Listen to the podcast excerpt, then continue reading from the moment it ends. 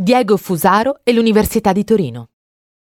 Un filosofo dalle buone maniere e dai buoni uffici, che a poco più di 30 anni ha sfornato più di 10 libri con prestigiose case editrici, diretto collane editoriali, collaborato con autorevoli testate, insegnato in università e discettato nei più popolari talk show italiani.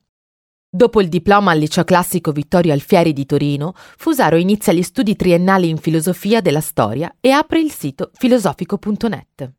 È una sorta di bignami della filosofia. Tra il 2002 e il 2005 pubblicizza in maniera compulsiva le novità del suo sito. Fusaro è considerato un secchione e nell'Ateneo riesce a farsi notare da professori e colleghi. Era un brillante studioso, uno degli studenti migliori che siano passati dall'Università di Torino racconta uno dei suoi colleghi. Poi ha deciso di smettere di fare lo studioso e ha fatto della storia della filosofia un insieme di citazioni disarticolate e decontestualizzate, buone a solleticare i più bassi istinti populisti.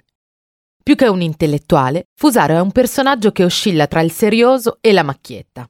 Più che un pensatore, che rischia di dare legittimità culturale a posizioni reazionarie, è un ospite televisivo originale, un misto tra Vittorio Sgarbi e la youtuber Martina Dell'Ombra, tra Stefano Zecchi e Costantino della Gherardesca. Un po' comico, un po' troll.